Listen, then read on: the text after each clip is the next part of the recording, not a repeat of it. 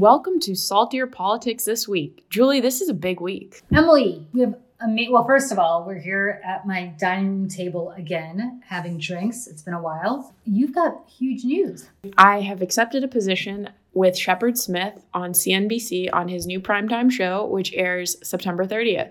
So I am no longer working at Fox. Which is a little bittersweet for me, not because I'm sorry to see you go to Shepard Smith at CNBC, but because you and I met at Fox, and it's the kind of the end of an era. But I am so incredibly psyched for you. I know how much you really wanted to do and have consistently wanted to do and have done real journalism, Right. which I feel like is uh, It used to be a battle to try to do real journalism. yeah, and how much you're going to a show that truly is committed to real journalism. Now, I know some Fox people who are listening to this think that Shepard Smith is some diehard crazy liberal. He's not. Um, I know him quite well. I used to be on a show.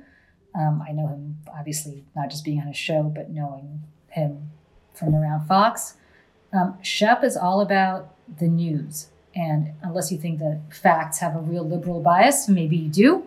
Right. Um, but in reality, facts don't have a liberal or conservative bias. Facts are facts, right? The sky is blue, and no matter how much you spin it, it's not uh, black right. unless there's a storm cloud. I say that purely because I'm incredibly psyched for you. You are a journalist at heart. You're not ideological. You are, I mean, there are issues that you care about because you care about them, but you are first and foremost a journalist, which is not what I am, no matter how much people tweet me all the time about you're not acting like a journalist, you, you're giving opinion. I was always opinion, but you're a journalist. Right. And the fact that you're working for a journalist and somebody who I think is one of the finest journalists around, there's nobody, and I will say this and I will say it till I'm blue in the face, nobody does breaking news like Shepard Smith. Nobody runs with it like Shepard Smith. And I thought as Fox moved more and more towards opinion over the last, I don't know, seven, eight years, um, his role was diminished despite the fancy studio that he was given um, which is a shame because he was truly a newsman and he is a newsman. And I think Fox's loss is CNBC's gain, not just for Shep, but for you. So I'm so psyched. I'm so happy for you. I know how much you wanted to move on to doing real journalism. And when you were at Fox, and I was at Fox back when I first met you, you were doing real journalism. Yep. You were doing great stories for FoxNews.com. You were reporting incredibly interesting things that most people were not aware of. I mean, you brought a tremendous amount of awareness to very little, uh, to stories that were not well reported by other media. But I also know that those opportunities diminished over the last few years. I, I think the audience is smart and that they deserve to hear all sides of the story and that they can make a decision.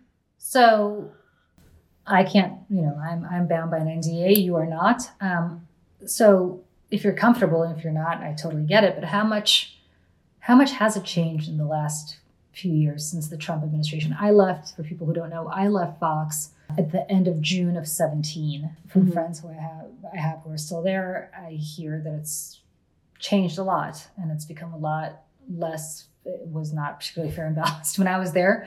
Um, but it's I hear it's changed even more. But what do you have? Is there anything you can add to that? Yeah, it's changed wildly. When I was first hired to go to .com, because I used to be a writer for daytime, Well, and a tell us. So you started out at Fox what year? I started in 2013, October 2013, and I was a, a daytime writer. For which show? So America's Newsroom, Happening Now, America's News Headquarters, which then became Outnumbered, and then also Gretchen Show. So And I you wrote for me on Outnumbered. and I and that's how I got to know Julie. I wrote for her and thought she was a badass. But it's funny, you and I didn't know each other on Outnumbered. Right. Because a lot of times with the writers, um, they don't really get to know the the talent. I've always said this and I mean it. The real talent are the people behind the scenes.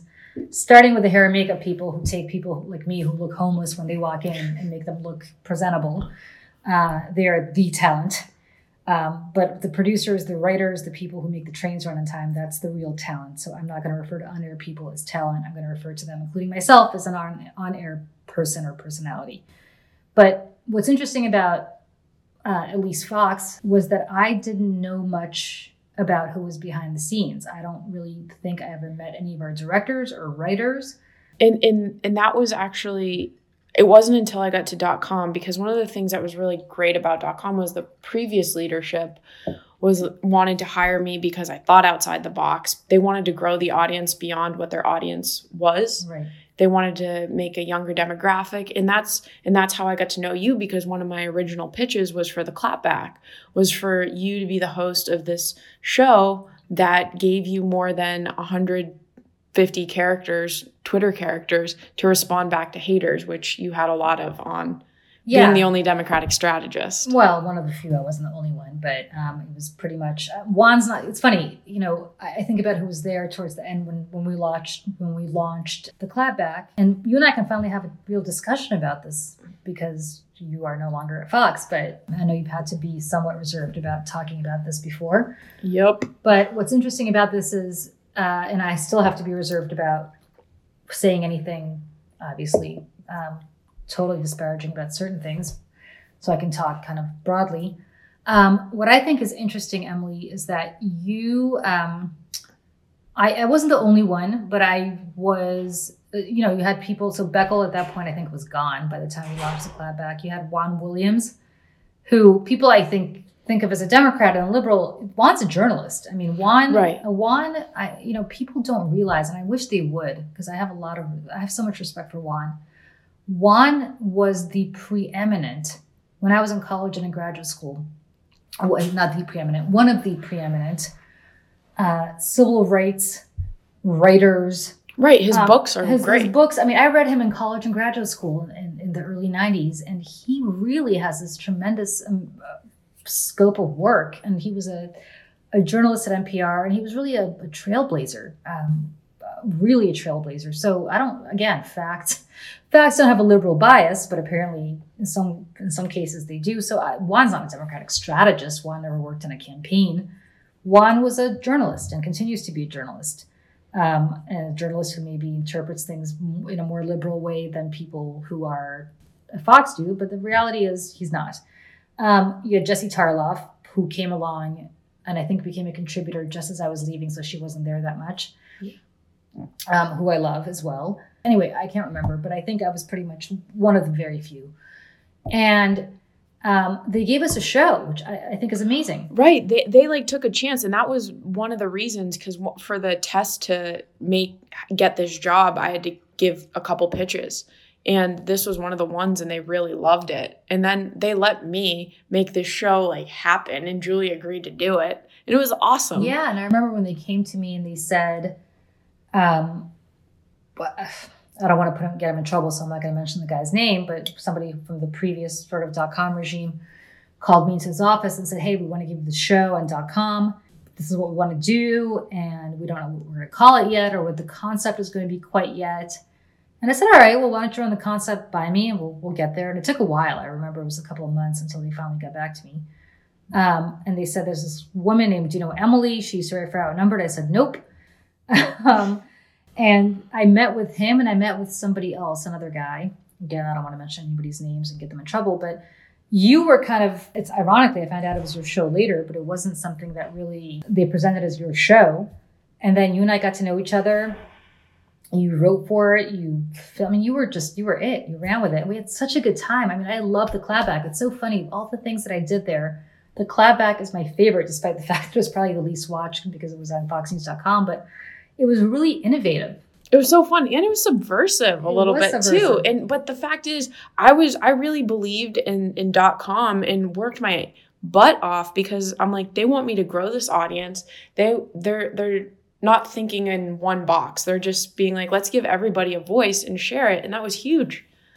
And I- and and that's what I thought I was being a part of. I'm like I'm going to be able to reach an audience who I might not agree with sometimes, but I'm going to be able to give them all the information and give them not the same point of view that they keep hearing. But forget the clapback. I mean, you interviewed a tremendous amount Right. of people. You did, I mean, talk about some of the great stuff that you did at .com, I mean, I got to do a lot of LGBTQ stories. Um, which are not well covered. right. I did a I did a story on the dangerous places to travel for LGBTQ couples, how it's still legal to be fired in 28 states for being gay. I was able to do issues about uh, Black Americans and just issues that I don't think are covered quite as much on the channel or at all, and, and bring them to .com and, and give a voice to those who may not think Fox was a voice. So I'm like, great, I can grow this audience. Recently, in the past couple years, it's really just changed, and it was more about following the channel than about news.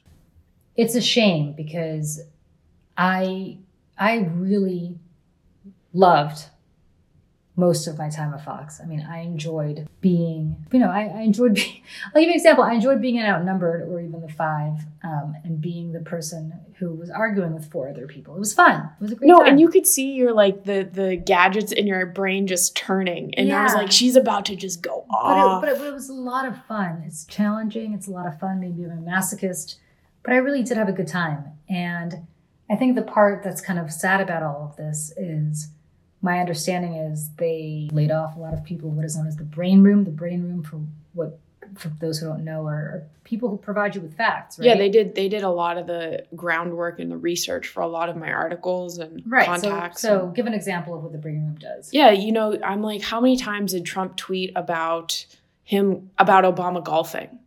And then they would get back to me, and I'm like, I need this for you know a 5 p.m. hit, and they would get back to me Right. by 4:30 So they're and the say, guys that would provide the hits. and they and they would do all of this research that allowed me to just focus on other things, and and, and they were a great unit. They got rid of, I think, your entire unit, right? Yep. Or well, except one person. Except one person, right? So most of your unit. They got rid of the bureau chiefs, I hear. A, lot of a few bureau chiefs, yeah, I know the Jerusalem bureau chief. So a lot of the news, maybe it's preparing for a Trump loss and to focus on opinion, Well, Which is the a- moneymaker? Whether it's a Trump win or a Trump loss. right? I think. But it's interesting because, you know, it used to be Hannity and Colmes. You, you needed a Colmes for Hannity because even if you wanted to highlight Sean Hannity, you needed a Colmes to make it look fair and balanced, right? Then, Right. then you got rid of Colmes, um, Alan Colmes, who was a wonderful human being who sadly passed away.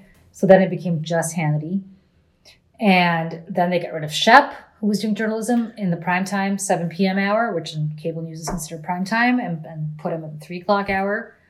I replaced him with, uh, I know they don't think Martha MacCallum's opinion, but, you know, okay. So effectively, more and more you're having just pure opinion. Right. Well, even look at what happened with Jennifer Griffin when she came out, when she had news in a news report, and then most of the opinion people were taking a dump over everything over her reporting. And I've got to say, I am floored about that because say what you will about Roger Ailes, and I unfortunately cannot say much.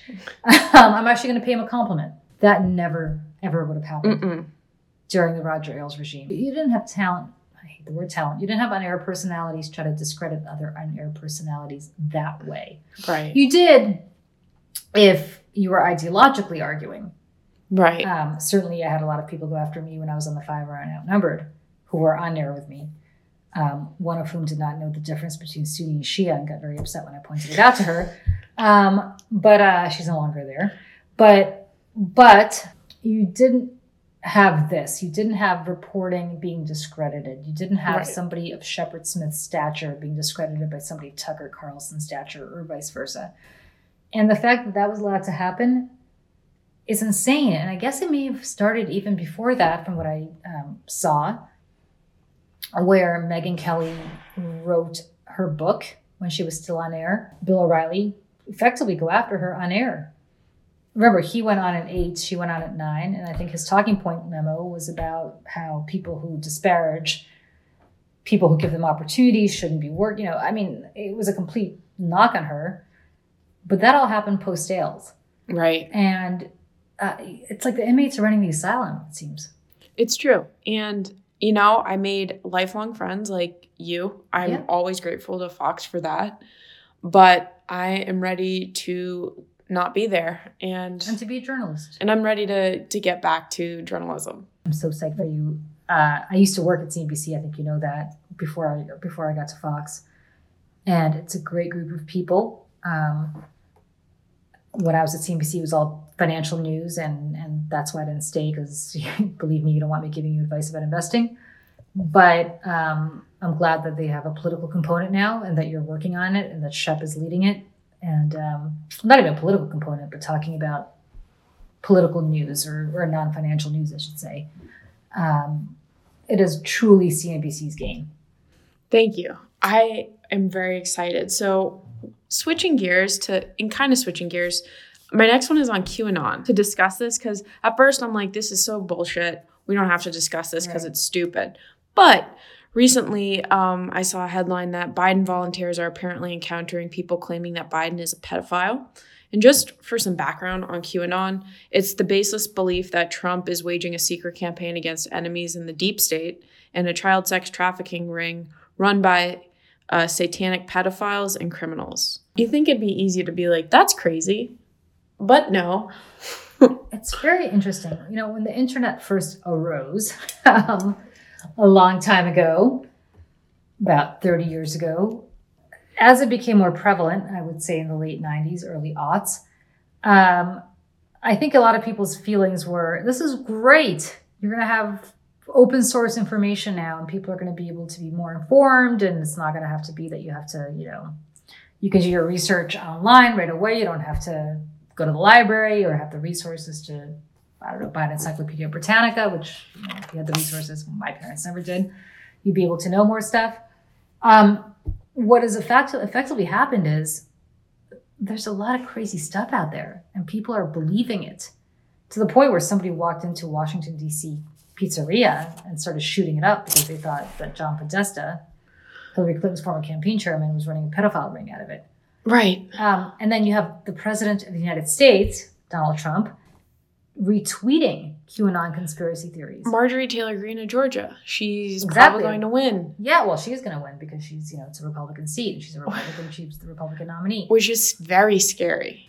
We're not we're not talking on a factual playing field here. We're talking in uh, Star Wars bar scene discussion here. Yeah, and you know, it's the inmates are running the asylum, and people like Mitch McConnell have empowered them, and they will eventually be taken down by them. Um, it- they will be eating their young, and so I think what's awful about this is you have insan- I mean, insanity, insanity. Um, Joe Biden's a. I mean, like, what? What are you talking about? Right. It's it's and and and one of the things. So I interviewed Will Sommer, who's with the Daily Beast about QAnon, and he pretty much was talking about how a lot of these conspiracy theories really attract to the most vulnerable people. Like they they need something to cling to, and that's what's so sad about it because people who are desperate and people who aren't well educated are going to this theory and I think it's if you don't have, if, if you feel marginalized in life for whatever reason, and there are plenty of people like that, and that's not a knock on them because there are a lot of people who are marginalized in life. Society does not particularly, especially these days, treat people well. You, you want to make, you, you want to have a reason for why you're marginalized. So you're attracted to, it's not me, it's the deep state, or it's not Right. me, it's, you know, so and so is getting over on me. And by the way, this is not, it's prevalent on the right, but it, the left is just as vulnerable to it um, to some extent. Not as vulnerable, I should say, but there are vulnerabilities. also I can say this now Antifa is not a goddamn thing. yeah, thank you. Antifa is not a goddamn thing. But, uh, but there's, yeah. What's interesting to me is that these people are, they're the victims to some extent that they believe this stuff. Right. And they're being taken advantage of. They're being taken advantage. It's, it's, it's what I've always said about Donald Trump. These people are making billions, millions, hundreds of millions, exploiting the, these people who believe in this conspiracy theory. Right. And it's it's crap too because it's And you know, know the it. people up at top you know Trump doesn't believe it, but he know he knows he's just like stoking the flame. Of like course, he doesn't believe it. Look at what he said to. Look at what he said to um, Bob Woodward. He doesn't believe this stuff. right. He is exploiting these people. He knows what it takes to win. He's got to play the base, and the base has become insane. What people who watch these watch or, or, or watch Trump or, or listen to Rush Limbaugh or whatever, believe me, I have a very good friend, an incredible friend. Um, now I sound like Trump, an incredible friend, but I have a very close friend who is a big Trump supporter, and he um, has been to the White House. I know what the protocols are to see the president. Yeah. Believe me, nobody has access to the president of the States or to anybody at the White House unless they go through all these layers to get tested. They have these, you know, rapid tests, whatever. What's interesting to me is that people will say, well, he's the president. He needs to be more protected. Really? Does he need to be more protected than you? Does he need to be more protected than your mother or your grandmother? Like, why are we not doing this for everybody? Right. Why is his life more valuable than the life of my mother, who's in her 70s, or anybody else? And his constituents. and his constituents. So meanwhile, all of these constituents, you know, Herman Cain effectively died because he was at this rally in Oklahoma and Tulsa. Nobody's wearing a mask. Nobody was self distancing. Nobody who's within six feet of Donald Trump, or probably even 20 feet of Donald Trump, has access to anything other than the best kind of care and a, a test. if you're if no one if you're not walking the walk, you need to sit down and be quiet. Like, Yeah, What I'm salty about this week, Julie, is President Trump blaming a failure to institute a national mask mandate on candidate Biden. That's right. Because, Because it's candidate Biden, it's his fault that there's not a national mask mandate. I can't. I want to throw I want to fling something across the room. Do you feel like he's getting more unhinged from reality, or do you think he's just playing? Like, I can't tell.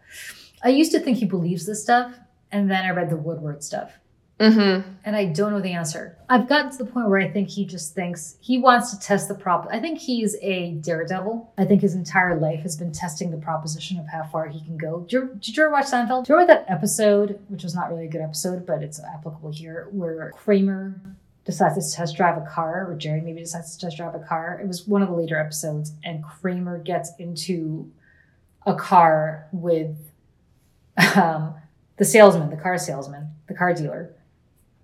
And they just they start driving, and the guy's like, "You can't keep driving. You got to fill up the gas tank." And Kramer's like, "Let's just see how far we can go."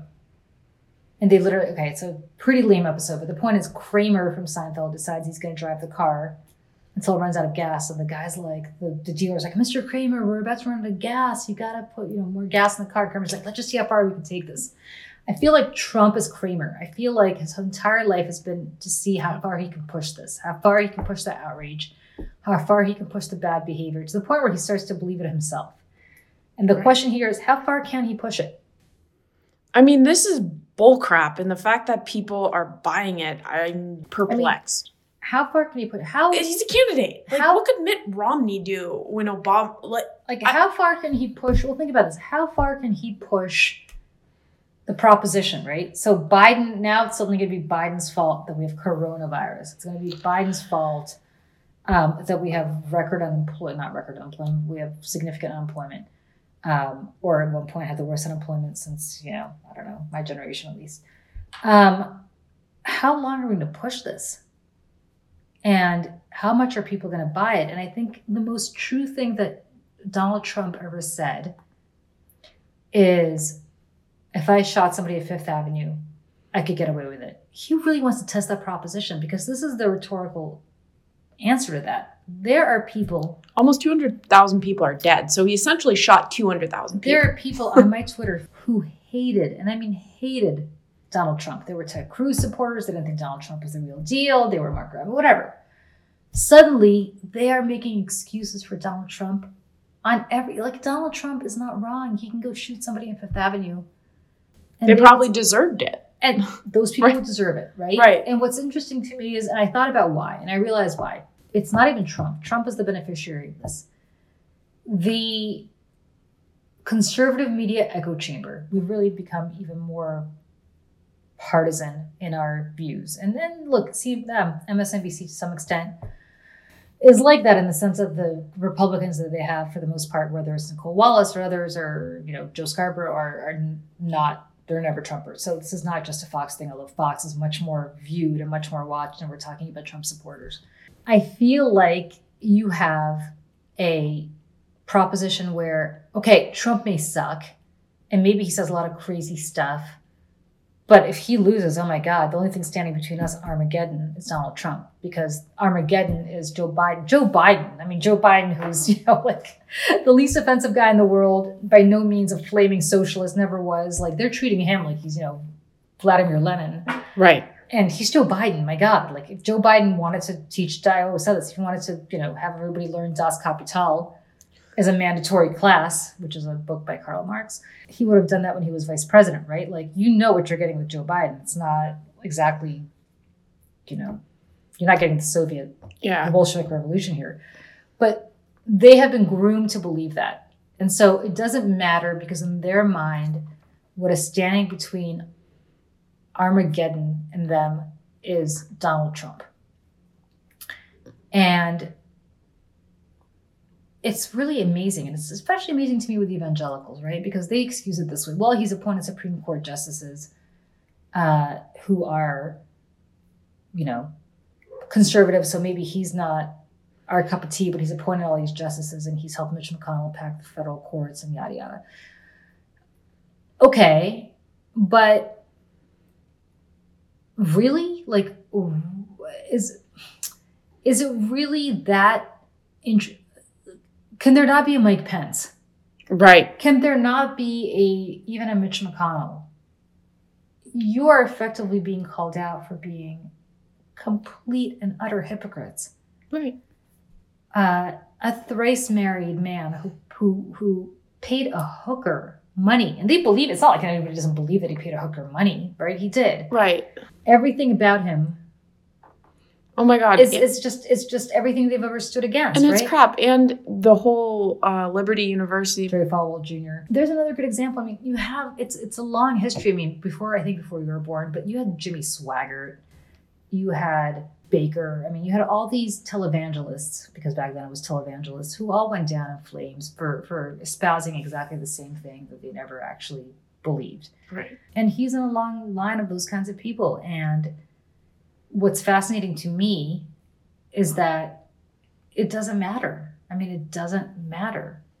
Um, it's when you start teaching something called the prosperity gospel, which a lot of them do, and that I'm entitled to my private plane and I'm entitled to my billion dollar compensation fund. It's not billion dollars, but I'm entitled. I mean, do people not read the New Testament? No. I mean, honestly, like, I'm not a Christian and I've read the New Testament. It's very clear.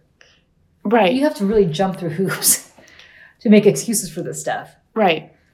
And Especially this obvious stuff. It's not. It's not something you've worn cotton. You can be like, that's old. yeah, It's it's something like you screwed a prostitute yeah, and cheated on your pregnant wife. yeah.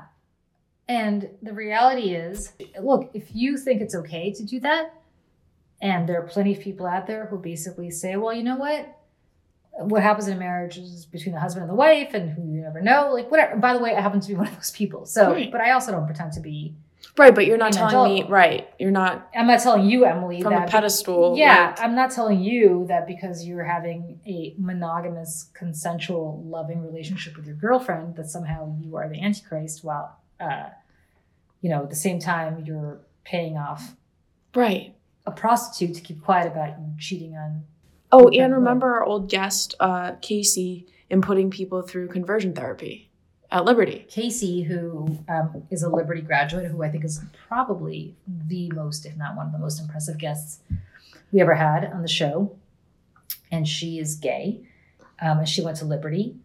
And she, I think her family was close to the Falwells, right? Yep. She said And she was put through conversion therapy twice. conversion therapy, whereas I think a normal person would say, well, you are no more uh, in charge of your skin color than you are of your sexual orientation.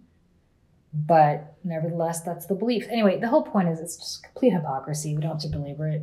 And Donald Trump is the king of the hypocrisy. And I think to some extent he is like Kramer in the car, where let's see how far I can go. I mean, let's see how far I can go. Let's see what kind of nonsense I will say that will finally get people to turn on me. And the answer is he knows it. Nothing. Yep. Not a thing. There is nothing that he can possibly say that will get people to turn on him who are in his base. I mean, Right. he is remarkably steady in the mid 30s to low 40s with his base, Right. which is frightening because um, I came from a country like that. And it's very interesting. I, um, you probably didn't have these when you were little. I didn't. But did you ever know about the Who Was books? No. So there's this series of books called Who Was. So like who was George Washington? Who was I don't know, make it up. Thomas Jefferson. Thomas Jefferson, the Dalai Lama, whatever, um, or who is.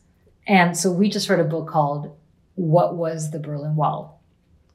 And he and I read to each other every night before he goes to bed. And so we just, we literally last night just got done with the Berlin Wall. And that was really his first exposure to the Cold War. And the Berlin Wall is a very striking example of that because he literally had a physical wall. So he has a map in his room, a world map, and he runs to the map and he looks at it. He goes, Well, Germany, he found Germany on the map, which I think is awesome. Um, and he looks at it, he goes, Why couldn't they just get on a boat in the North Sea and sail to Scandinavia and be free? And I said, Well, you know, this map doesn't reflect East Germany versus West Germany, but even let's assume he goes, Well, but, and I said to him, You know, I was born in the Soviet Union. We couldn't really do that. And he goes, Well, wait a second. He looks at this picture of Russia and he goes, Is Russia all part of the Soviet Union? I said it was.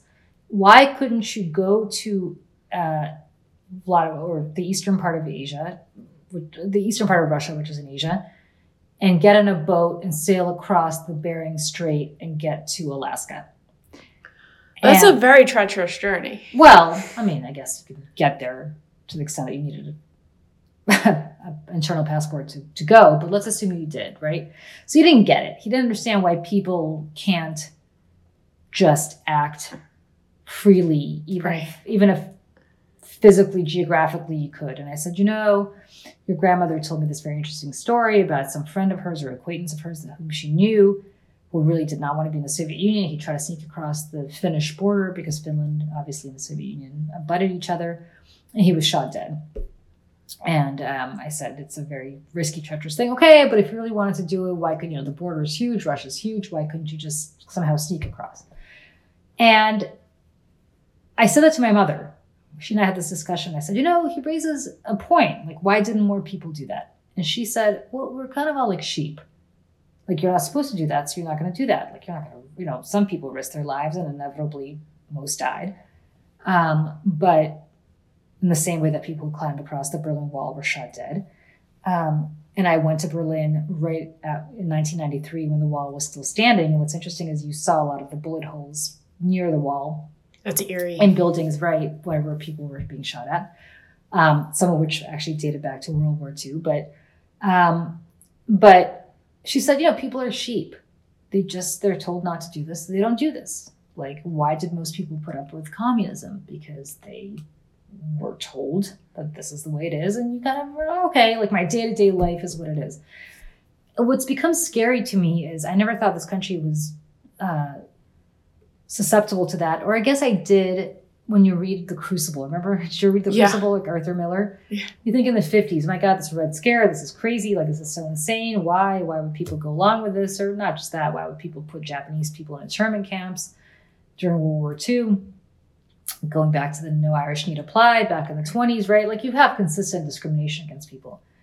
And you think about, um, but you kind of think the American experiment marches on and that you've gotten to a point where that's not the case anymore. And the reality is, when you think about what my mother said, based on what my eight year old son said, which I think for an eight year old is, is not an unreasonable question to ask about here's the map, here's the border, why wouldn't you just do it? They're not wrong. They're not wrong in the sense that Trump is like that. Trump is very, like, people who support Trump are very much like that.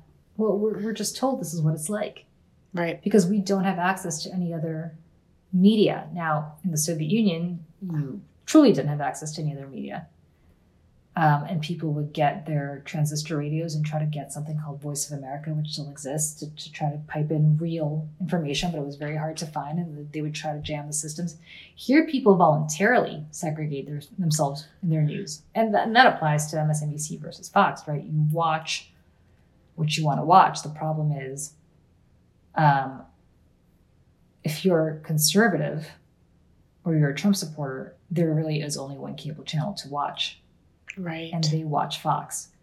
And Fox tells them things that Fox itself knows is not accurate. For example, as we alluded to before, uh, this is a hoax. Yep. COVID is not a big deal. It's not any worse than a bad flu. While at the same time, the person making that statement knew full well he couldn't set foot in the building without taking every precaution that he was arguing against, which he never had to do when he was, you know, when, when the flu was active.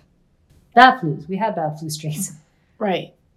What is that what make is making you salty or what is making you salty? Um, this NDA that I think a lot of our former colleagues at Fox have to sign is making me very salty. Um, it's it's not right, and it is forcing people to make a decision, and it's just not. It's it's brutal. You can't force people to choose between supporting their families, being and being afraid of taking on one of the most well-known c- companies in the world that will take that has and will go after you just a small time employee Correct. These are not on air personalities. They're not people who are well known. And I will say this, and this is actually not just on Fox, this is on our culture as a whole. A lot of these people also must be aware that if they sue an open court, finding a job will be that much harder because other companies will not want to hire them because they will be labeled as troublemakers. Um, by the way, none of these people got fired, they got allegedly laid off. Right. Um, they and unexpectedly so. There was no warning whatsoever. It was just a quick touch base meeting that's what the email said just a quick touch base Yeah. i mean what can you even say to them other than i don't blame them for yeah you know I mean, it happened all so quick, and now you're like, shit. You didn't even have an inkling of this happening. So now, what? What? Where do you have to go? You you supposedly weren't looking for a job. You have nothing. of course not No, because you thought your job was safe. and in the middle of a covid crisis Oh yeah, and then and then pandemic, and then you would think it would be at least safe until the end of the election, because usually around election time, it's all hands on deck all Yeah. the time. So i mean they did it ex- they knew exactly what they were doing to get Yeah. these people to sign on and i truly hope that there are some people in a position i don't i don't want to say that it's courageous because the reality is we don't know what everybody's situation is like i hope there are some people who are in a financial position to say no right, so they can speak out the same way you did. I mean, you probably wouldn't have been able to speak out had you not gotten another job lined up. right, Um, and you don't have kids to pay for or a mortgage to pay for. I mean, it's it's it's uh, these. I'm so sorry. I mean, all I can say to anybody who's listening to this, who, whether I knew you when I worked when I was at Fox or I, I didn't know you, I'm so sorry, because you're being muzzled and it's awful and it's not right, and um, one day this law will change because this is so if people understood how unfair this is it's not trade secrets. This is why lift our voices is is really it it has to change things because seeing what's happening to my close friends is horrific. Yeah well it's making me salty is not the word it's making me devastated. Um i don't know hang in there guys. I'm sorry. I, that, that doesn't mean much when you're going through it. It really doesn't mean much. I, I keep saying with hindsight being 2020 if i'd known what i know now would i sign an nda the answer is no. When you're going through it and you're in hell you just want it to be over. You just want to be done with it. Right. And nobody wants to be the test case because again i hate to say this you sue and people automatically assume that you're a troublemaker and it's that much harder for you to find a job. In reality you're not the one that should be losing your job. Right. In reality people who did something wrong should be the ones losing their job. You should not have to force be forced between signing an nda and receiving a severance package. Brutal and awful and i'm sorry. And based on that i'm hoping next week will be a more positive week. It is a positive week because you have a new job which i'm so thrilled for you yes. about and you're going to work for a wonderful guy who has a wonderful journalism ethos. And so based on that we'll see everybody next week. Awesome